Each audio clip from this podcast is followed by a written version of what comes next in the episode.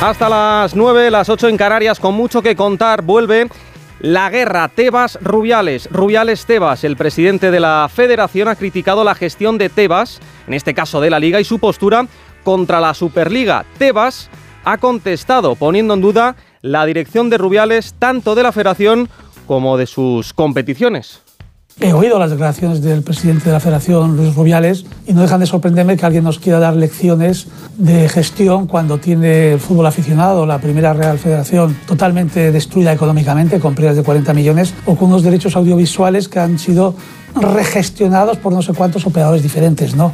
Ya le gustaría a la UEFA y a otras ligas tener alguien que se haya significado tanto y tan en contra con la Superliga con una voz clara y alta, ¿no? Que no es así como ha hecho el presidente de, la federación, que lo hace en voz bajita y de vez en cuando. ¿no?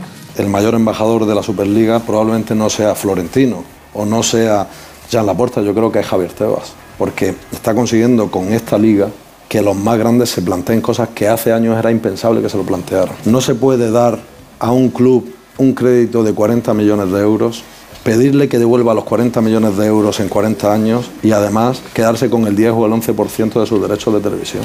Eso de verdad es una gestión económica desastrosa. Ese tipo de cuestiones hacen a los más pobres cada vez más pobres, pero es que a los más ricos también los están haciendo pobres en comparación con, con la Premier. Han dicho muchas más cosas que luego escucharemos, pero es que hoy vuelve la Champions. Miguel Venegas, director de Onda Fútbol, buenas tardes. Hola, ¿qué tal Gonzalo? Muy buenas. Tenemos dos partidazos. Hombre, dos partidos con muchísimo cartel. Milan Tottenham, París Saint Germain, Bayern de Múnich. Te digo una cosa, son cuatro grandes equipos con muchos quilates en sus plantillas, pero los cuatro están pasando por un momento regular.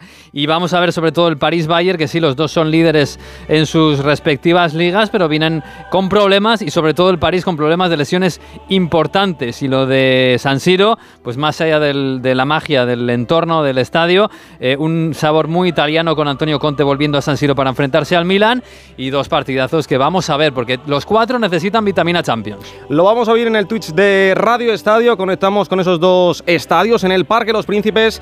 Está Manu Terradillos. Manu, ¿qué tal? Muy buenas. Hola, ¿qué tal? Saludos desde este Parque de los Príncipes. Todo listo para la ida de estos octavos de final entre PSG y Bayern. Una eliminatoria que marcará la temporada a buen seguro de ambos. Ya tenemos los once en el PSG al que solo le vale la Champions. El lesionado Kylian Mbappé entra en la convocatoria oficial del encuentro, pero estará en el banquillo. Eso sí, Galtier ya advirtió ayer de que si entraba era porque estaba para jugar. Veremos si es verdad. Dos españoles de partida en los parisinos, Sergio Ramos y Soler, y un adolescente, Warren Zaire Emery, que será titular en la Champions con solo 16 años. En el Bayern, el veterano Müller se queda en el banquillo, también lo hace Alfonso Davis.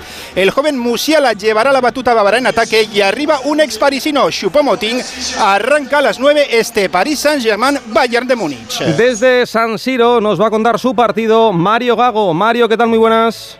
¿Qué tal? Buenasera, Gonzalo. En San Siro vuelven los octavos de Champions nueve años después. Hacía nueve años que el Milan no llegaba a esta fase de la competición. Lo llega después eh, de un inicio de 2023 muy negativo. Solo dos victorias en eh, prácticamente mes y medio. Y además con cambio de sistema. Defensa 3, todavía no está su portero titular. Juega Tatar Usano y no Mañán. Y un tridente ofensivo en el que está Brahim Díaz acompañando a Rafa Leao y Olivier Giroud.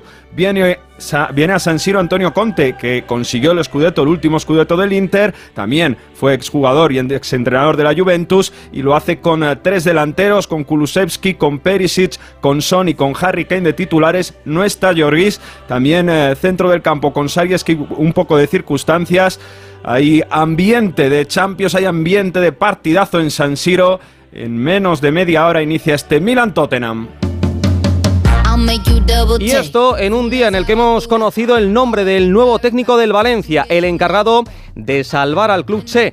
Víctor Yu, buenas tardes. ¿Qué tal? Muy buenas. Pues de todas las opciones que le planteó el director deportivo del Valencia, Miguel Ángel Corona, a Peter Lim, ha elegido la de la leyenda, la del hombre de la casa, Rubén Baraja, que pertenece a uno de los momentos más gloriosos de la historia del Valencia, con esas dos ligas conquistadas, con la Copa de la UEFA, con la Copa del Rey, con clasificación también. Allí estuvo Baraja en una de las finales de la Liga de Campeones. Un hombre que tiene una lona en la fachada del campo de Mestalla y viene además acompañado por otra de las leyendas del Valencia, por Carlos Marchena, que será el segundo técnico de Baraja en esta aventura hasta final de temporada. Firma únicamente hasta final de campaña, sin ningún tipo de condicionante. Veremos qué pasa en el futuro. Mañana será la presentación en el palco VIP del campo de Mestalla y será el jueves por la mañana cuando empiece a trabajar en la ciudad deportiva de Paterna para preparar el partido contra el Getafe, pero lo más importante para intentar salvar al Valencia de no bajar a la segunda división del fútbol español. Y al valencianismo le ilusiona la llegada del Pipo. Cayetano Ross, ¿qué tal? Muy buenas. Buenas noches, Palafox. La llegada de Pipo Baraja ha sido recibida con ilusión por el valencianismo, más por lo que fue como jugador, leyenda de aquel Valencia que fue el mejor equipo del mundo en 2004, que por lo que haya podido demostrar como entrenador, que es bien poco hasta ahora. También viene la ilusión porque dejó un buen recuerdo con, en su paso como técnico del juvenil cuando reconvirtió a Carlos Soler en mediocentro y lo puso eh, en el principio en la rampa de su estrellazgo. Y finalmente porque Baraja viene acompañado del que puede volver a ser un padre para unos jugadores desnortados y que se han sentido abandonados en las últimas semanas. El querido Carlos Marchena, que llega como segundo. Baraja debe cambiar la mentalidad, el estado de ánimo y la predisposición no solamente del equipo, sino de todo el valencianismo para que lo que queda de temporada sea un viaje a la permanencia. Es la última bala del Pipo Baraja y él normalmente sabe cómo disparar desde fuera del área. Bueno, gracias Cayetano. 8 y 38, una pausita y vamos con Fernando Burgos, que mañana juega el Real Madrid. Dos cositas. La primera, según están las cosas, necesito que me ayudes a ahorrar. La segunda, yo me voy a la mutua. Vente a la mutua y además de tener descuentos en carburante, te bajamos el precio de tus seguros, sea cual sea. Por esta y muchas cosas más, vente a la mutua. Llama al 91 555 5555. 91 555 5555. Condiciones en mutua.es. Antes trabajaba como recepcionista en un restaurante de lujo y entró la mujer que cambiaría para siempre mi vida y también la de mi hermana. ¿Te gustaría ganar el triple que ahora? ¿Qué tengo que hacer para ayudarla? Tienes que seducir a mi marido. Pecado original. Estreno en televisión el domingo a las 10 de la noche en Antena 3. Y después... El juicio es en tres semanas. Lucharé por ti hasta la muerte. Un nuevo capítulo de Secretos de Familia. Ya disponible en A3 Player Premium. En Peugeot estamos listos para ayudarte a llevar lo más importante, tu negocio. Por eso, en los días Peugeot Profesional vas a poder disfrutar de condiciones especiales en toda la gama. Aprovecha del 1 al 15 de febrero para dar energía a tu negocio. Inscríbete ya en peugeot.es. ¡Vigor, gor, gor, gor, Toma Energisil Vigor. Energisil con maca contribuye a estimular el deseo sexual. Recuerda, energía masculina, Energisil Vigor. La brújula de Radio Estadio. Gonzalo Palafox. Mañana a las 9 de la noche con Radio Estadio juega el conjunto blanco. Lo hace ante el Elche en el Santiago Bernabéu. Los de Ancelotti se tienen que agarrar como sea la liga. Fernando Burgos, ¿qué tal? Muy buenas. Hola, ¿qué tal Gonzalo Palafox? Muy buenas porque el Madrid juega sin red desde hace ya unas jornadas. Debe reducir esa ventaja que tiene el Barça de 11 a 8 y para ello le tiene que ganar al colista Elche, que la temporada pasada empató en el estadio Santiago Bernabéu. Y en la convocatoria que ha dado hoy Carlo Ancelotti no es tan Courtois, se le espera el sábado para enfrentarse a Osasuna en el Sadar de Pamplona, no es tan Mendy. Hazard tampoco, que ni está ni se le espera. Vinicius Junior por sanción y se ha caído en el día de hoy Tony Cross con una gastroenteritis. La buena noticia en la convocatoria de 21 con tres chavales del filial, los porteros Luis López, Lucas Cañizares y el centrocampista Sergio Arribas, es la vuelta del gallego Lucas Vázquez, que se lesionó hace cinco semanas en la semifinal de la Supercopa de España en Riyadh frente al Valencia, ese esguince en el tobillo derecho que le ha tenido inactivo Gonzalo los últimos 10 partidos. Además, Fernando Carleto ha hablado de algunos, algunos de los que tienen que renovar, de los que están pendientes. Bueno, son siete los que acaban contrato el próximo 30 de, junio. Algunos, bueno, es que no hay, solo hay uno eh, que se sabe que no va a continuar, que es Mariano. Los otros seis pueden continuar perfectamente los seis, pero cada uno es un mundo y es un caso completamente aparte. Y Ancelotti en conferencia de prensa siempre da bandazos. Hoy dice una cosa, mañana dice otra, pero para que escuchen los oyentes cómo trata cada caso Ancelotti, vamos a ir con cada uno de los tres que ha tratado en el día de hoy. El primero, Tony Cross. A ver si a alguno le queda claro lo que va a hacer Tony Cross. A mí sí. Yo lo sé, lo que va a pasar, no te lo puedo decir, porque no soy Cross. No, no, no, no te lo puedo decir yo. No es un... O sea, lo tiene decidido. No, a mí no me, no, no me lo ha dicho, pero me parece positivo. Me parece la sensación que tengo es que, eh, que puede renovar. Es la sensación. Después, eh, vamos a ver. Lo sé, no lo voy a decir, no me lo ha dicho, pero la sensación que tengo es que va a renovar. Pues lo normal es que renueve.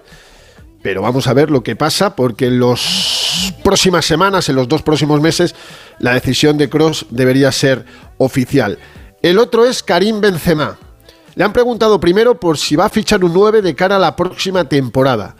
Y ha dicho Ancelotti que el 9 de la próxima temporada es Benzema, aunque no sea un niño. Pero después deja la duda, aunque yo creo que también lo tengo claro. Escuchen. No, no, yo no sé si ha renovado o no ha renovado. Yo digo que, que como he dicho, las leyendas de, de este, de, de este club, eh, por, por lo que pienso yo, tienen que quedarse en el Real Madrid. Pues si las leyendas se tienen que quedar, Benzema y Luka Modric, del que hoy no le hemos preguntado, ya lo haremos en eh, posteriores ruedas de prensa, antes o después de los partidos, los dos tendrían que renovar un año. Luego está el caso de Ceballos, está el caso de Marco Asensio y hay otro caso particular también, el de Nacho, que no quiere dinero, que lo único que quiere es tener continuidad. La está teniendo últimamente por las lesiones que hay en, en defensa, pero el otro día, por ejemplo, siendo uno de los dos defensas en mejor forma, no fue titular en la final del Mundial de Clubes frente al Al-Hilal. Prefirió a David Zálava, que llevaba unos cuantos días con una gastroenteritis. Bueno, pues también ha hablado de Nacho, de lo que supone Nacho en el equipo y de la situación que vive el alcalaíno. Los pocos, los tantos minutos que ha jugado siempre ha aportado. Lo ha aportado el año pasado, lo ha aportado este, este año. Yo creo que la situación de Nacho es bastante clara también con el club. Entonces él, él tiene que decidir qué hacer. Pues vamos a ver qué sucede con estos jugadores. Eh, de cara a mañana, Fernando, ¿te atreves con el, con el 11? Yo creo que va a dar descanso a futbolistas que tuvieron muchos minutos eh, la pasada semana en Rabat durante la semifinal y la final del Mundial de Clubes de la FIFA. Por eso creo que Modric y Fede Valverde podrían descans descansar. También Antonio Rudiger.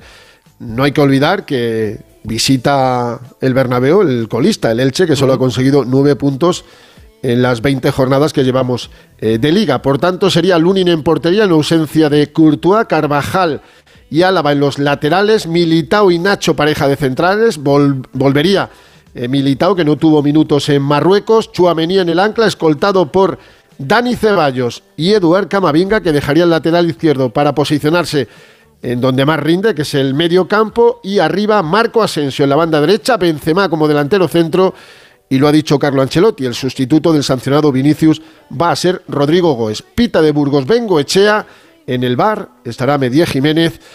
Nos espera buena entrada en el Estadio Santiago Bernabéu, un miércoles con mucho frío a las 9 de la noche. Si llegamos a los 53.000 espectadores, nos daríamos con un canto en los dientes. Y lo viviremos aquí en Onda Cero, en Radio Estadio. Abrazo fuerte, Burgos.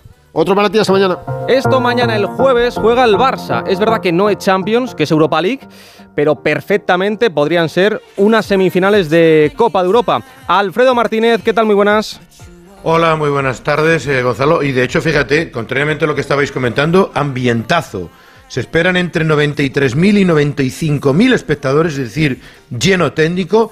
De hecho, ya el Manchester United agotó el 5% de las localidades que le vendió el Barcelona. Ya sabes que como es partido de alto riesgo, no se permite que los seguidores del Manchester vayan por fuera de la zona de aficionados. Es más, hoy el Barcelona ha remitido un tríptico con información porque el que quiera ceder el carnet tiene que poner un papel y delegar el nombre de la persona que va a ir con el carnet hay muchos controles para evitar que ocurra aquella imagen tan dantesca del Entras de Frankfurt. Y eso que las entradas no son baratas, ¿eh? De 284 euros la más cara a 109 euros la más barata. Pero desde luego, ambientazo absoluto para ese partido en el que mañana llega el Manchester United y te cuento sin eh, Anthony, el brasileño, sin Anthony Martial, sin Eriksen, sin Van de Beek, sancionados Lisandro y Savicher y también sin McTominay. Esas son las ausencias, aunque recupera a Casemiro, que con Barán pondrán el morbo madridista en el estadio del Fútbol Club Barcelona, ¿no te parece? Pues sí, sí, sí, sí, mucho. Ha hablado hoy uno de los capitanes, uno de los hombres fuertes del vestuario, Jordi Alba, en Universo Valdano. Sí, eh, eh, los jugadores del Barcelona evidentemente están reconociendo que eh, viven un gran momento de forma. El Barcelona lleva 11 partidos consecutivos ganando. Cundé ha dicho que el equipo tiene muchas, mucha hambre. Y Jordi Alba está viviendo una situación especial. No es titular y evidentemente sabe que también ha sido muy cuestionado por el entorno y por, en los últimos tiempos por su pasado en las últimas goleadas europeas. Sí, en mi percepción también. Creo que, que bueno, no es fácil estar en un club como el Barcelona y estar a un gran nivel durante 11 años, que esta es bueno, mi décima temporada. Y, bueno, el debate eh, desde que llegué o desde que debuté en, en Primera División siempre he asistido y, y, tenía claro que iba a asistir hasta que el día de mañana pues me retire. Mañana te contaré los posibles cambios en el once titular del Barcelona, aunque parece que el 4-4-2 es absolutamente innegociable para Xavi Hernández que hoy ha dado descanso a su plantilla, porque como la semana viene muy cargada y tiene partido el domingo contra el Cádiz, era el único día sí que podía darles un pequeño descanso. Pues bien, hasta ocho jugadores del primer equipo han ido a entrenar voluntariamente, sobre todo gente que no está teniendo minutos, los Ansu Fati, Ferran Torres, eh, y han querido estar en esa sesión preparatoria en la que solo había dos obligados, Dembélé y Busquets. Los dos han ido a ese entrenamiento voluntario, pero evidentemente ninguno de los dos que siguen su recuperación va a poder estar en el partido del próximo jueves frente al Manchester United, que tendrá árbitro italiano Mauricio Mariani. Bueno, buen árbitro, buen árbitro. Abrazo fuerte, Alfredo. Hasta luego, otro para ti, Gonzalo. En el Atlético de Madrid hoy ha saltado la noticia de que el conjunto rojiblanco podría perder un acuerdo millonario con uno de sus patrocinadores de cara a la próxima temporada. Alejandro Mori, ¿qué tal? Muy buenas. Hola Gonzalo, ¿qué tal? Sí, bueno, todavía no es una realidad, pero tiene visos de convertirse. El patrocinio de Whale Fine, del grupo Amber, bueno, por la crisis que está sufriendo el sector de la criptomoneda, parece que está afectando, ya ha quitado su patrocinio del conjunto inglés del Chelsea y se habla de que podría ocurrir. A mí me insisten hoy en el club que todavía no tiene noticias. Eh, ha firmado un contrato por 200 millones de euros por 5 años, eh, a 40 millones por temporada. Ya ha pagado esta temporada, de la que tan solo lleva seis meses patrocinando al Atlético de Madrid, y veremos qué es lo que ocurre en las próximas fechas. En el Atlético de Madrid, mm, de todas maneras, están buscando, por si acaso, eh, patrocinadores y además, eh, bueno, pues en los contratos eh, te habría que indemnizar porque no te puedes marchar cuando quieres, ¿no? Después de firmar un contrato por esa duración de cinco temporadas. Y en lo deportivo, después de la victoria en Vigo ante el Celta, bueno, pues el equipo ha vuelto tras la jornada de descanso ayer hoy a los entrenamientos, lo ha hecho esta tarde a las 5 con la novedad de que Memphis no se ha entrenado, ha estado al margen con un golpe del partido de Balaidos y con una primera prueba de cara al encuentro del próximo domingo entre el Atlético de Madrid y el Atlético Club de Bilbao, en la que Simeone ha puesto a Jiménez obligadamente por la sanción que va a tener Savic y ha puesto a Carrasco por Pablo Barrios en un posible e hipotético once. Es muy pronto, queda mucho tiempo todavía, pero es la primera prueba del técnico argentino de cara a ese encuentro. Jano, abrazo fuerte. Otro para ti. Esto es la brújula de Radio Estadio, todavía nos queda mucho que contar. La brújula de Radio Estadio.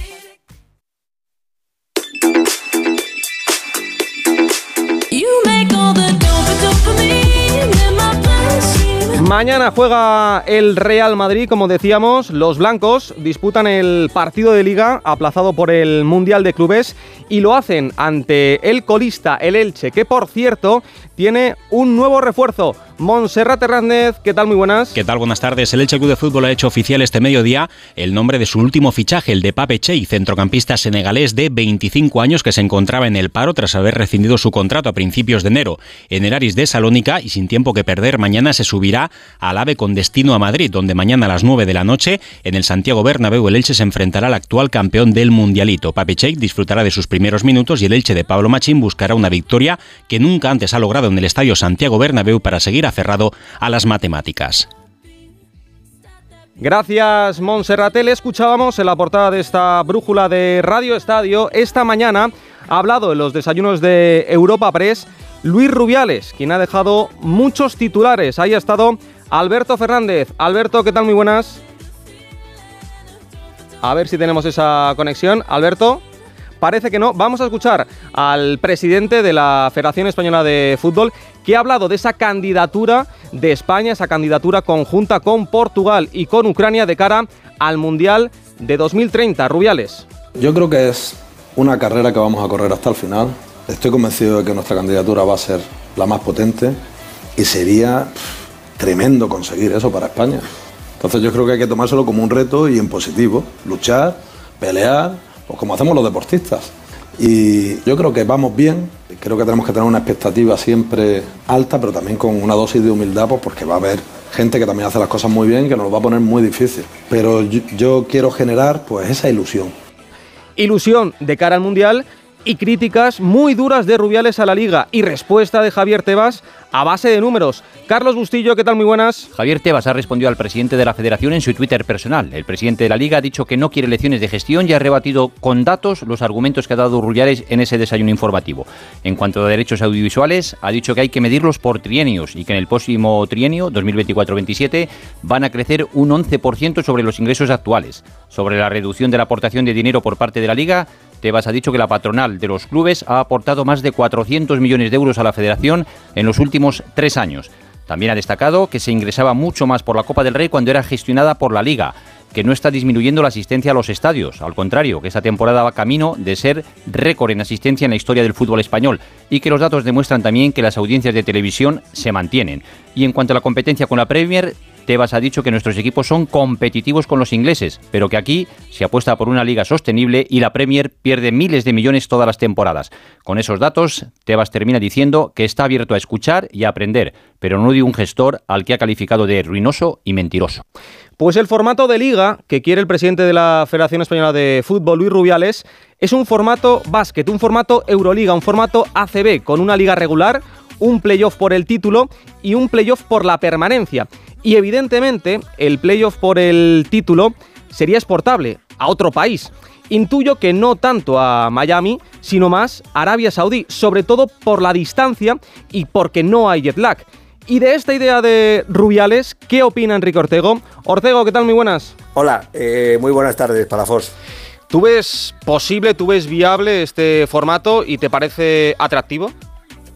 Hombre, a mí la propina final de un playoff por el título o por el descenso me podría parecer eh, atractivo, pero ya se hizo un experimento en España hace muchos años al respecto y resultó un fiasco absoluto porque al final los resultados prácticamente no cambiaron nada y, la solución no fue la, que se pensó en su momento y de hecho se quitó. A mí lo que más me llama la atención es que Rubiales, eh, que con lo que ha inventado en su propia casa, por ejemplo la, la primera ref, haya sido un fracaso como el que ha sido y ahora se quiera meter en casa ajena donde no tiene ningún poder ni tiene ningún, ningún mando de decisión, eh, a, organizar lo que no le lo que no entra en sus en sus dominios o sea que puede pensar misa pero yo creo que él no debería meterse en berenjenales cuando lo que tiene en casa lo tiene manga por hombro ¿Y crees que los aficionados aceptarían que este playoff, es decir, que partidos de la liga se disputaran ya no tanto en Miami, creo yo, sino en Arabia? Pero es, es que depende, ya va a depender de cada equipo. Es decir, si tú en la liga regular eres campeón con 20 puntos de ventaja sobre el segundo, a, los de ese equipo, a los de ese equipo no les va a gustar que ahora su equipo vaya a jugarse el título con el que ha sido cuarto y ha estado a 35 puntos de ellos. Es decir, esa sutileza hay que tenerla en cuenta, con lo que yo no creo que tampoco se había recibido. No, no ha sido bien recibida la Supercopa en, en Arabia, con lo que menos bien recibida sería la Liga en Arabia. Dicho queda. Abrazo, Enrique. Un abrazo. Y Alberto, ¿qué más cosas ha dicho Rubiales? Hola Gonzalo, ¿qué tal? Muy buenas. Por cierto, un acto donde estaba presente el, seleccionador nacional Luis de la Fuente, estaba además Alejandro Blanco, presidente del COE, representante del Atlético de Madrid Enrique Cerezo y del Real Madrid Emilio Butragueño. Ha hablado, bueno, de muchos temas de actualidad. Ya le hemos escuchado hablando de esa mundial candidatura para 2030. De Javier Tebas ha dicho además que, bueno, no se puede hablar con quien no quiera hablar que de los ingresos que llevan tres años bajando, que ya lo avisó, y que quizá que se televisen tantos partidos explique el fenómeno de la Kings League, ¿no? De Tebas ha dicho también que el fondo CVC está siendo una operación nefasta para la liga, que empobrece a los clubes y que los descapitaliza. Y bueno, Rubiales también ha hablado del que fue su sucesor en la presidencia de AFE, de Luis Aganzo, ha dicho que no sabe si es por poder o por dinero, pero que desde luego el sindicato se ha alejado bastante de los jugadores y ha acercado más las posturas a unos fuegos de artificio. Y un último apunte, ha confirmado sedes para los próximos partidos de la selección española el combinado Luis de la Fuente Baira Santander el 11 de septiembre contra Chipre y al José Zorrilla Valladolid contra Georgia el 19 de noviembre. Hay un partido en la Cartuja, ha dicho que queda un partido que va a ser en Andalucía. Presuponemos, Gonzalo, parece ser que va a ser contra Escocia. Bueno, muchos titulares ha dejado Luis Rubiales y Ana Rodríguez, directora de Ellas Juegan, el presidente de la Federación Española de Fútbol, también ha hablado de la selección femenina y ha mandado un mensajito a las jugadoras. Sí, pues mira que teníamos eh, algunos periodistas la duda de si hijo y si Jorge Vilda quiere arreglar este conflicto y llamar a las 15 de cara al Mundial que comienza este próximo verano, que está ya a las puertas, pero desde arriba no le dejan, pues escucha a Luis Rubiales porque yo creo que despeja muchas dudas respecto a esta cuestión. El tema de las 15 se zanja con una frase que vale tanto para hombres como para mujeres. Hablo de futbolistas. Nosotros, desde la federación, queremos en la selección a futbolistas comprometidos con la selección. No que quieran ir a un mundial. No nos vale lo que quieran ir a un mundial o a una Eurocopa. Nos vale los que quieren estar siempre con la selección, incondicionalmente. Y esto vale para hombres y para mujeres.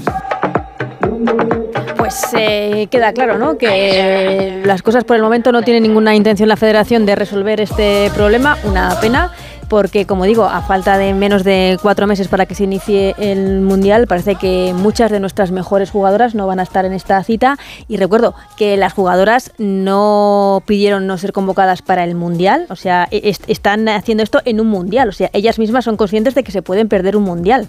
Eh, no sé, creo que la cosa no, no, es ningún capricho y ninguna de las dos partes, ¿eh? ni jugadoras ni federación, han eh, por el momento dado ese pasito para intentar alcanzar un acuerdo y que se llegue a una solución. La única que por el momento sí que está es Jenny Hermoso, que ha vuelto a la selección en esta convocatoria, donde la selección ya está en Australia y debutará el jueves en esa Copa de las Naciones. Bueno, gracias Ana. Varios frentes, varias guerras tienes, tiene abiertas Luis Rubiales y Venegas. Mañana tenemos más Champions. Sí, tenemos un Dortmund Chelsea y un Brujas Benfica, pero además a esa misma hora, media hora antes empieza a las ocho y media, tenemos partidazo en la Premier. Arsenal contra Manchester City. Hoy Guardiola ha dado rueda de prensa otra vez y ha querido pedir disculpas a Stephen Gerrard. ¿Por qué? Porque el viernes pasado, en su rueda de prensa, muy cabreado por el expediente abierto al City, eh, dijo que, irónicamente, que claro, que ellos también tienen culpa incluso del resbalón de Gerrard, que le quitó la liga al, Liverpool hace muchos años. Bueno, por este pequeño detalle ha pedido perdón, muy humildemente. Pido disculpas a Stephen Gerrard por mis innecesarios y estúpidos comentarios que hice la última vez sobre él. Él sabe cuánto lo admiro a él y a su carrera, lo que ha hecho por este país en el que vivo y entreno. Me avergüenzo de mí mismo, de lo que dije porque no se lo merece. Las palabras no representé de bien Guardiola y en nada vuelve la Fórmula 1. Hoy ha sido presentado el Ferrari de Carlos Sainz ayer. Presentaron el Aston Martin de Fernando Alonso y Alonso que ha hablado con los compañeros de jugones. Bueno, tiene eh, inversión, tiene talento, tiene una nueva fábrica que, se está construyendo, tiene, eh, igual la, palabra es ambición, eh, mucho talento, ¿no? cogiendo los, los mejores ingenieros. Que le vaya muy bien al Aston Martin de Fernando Alonso y también al Ferrari de Carlos Sainz. Te recuerdo la torre 11 y media, Radio Estadio Noche, en este caso con Edu Pidal.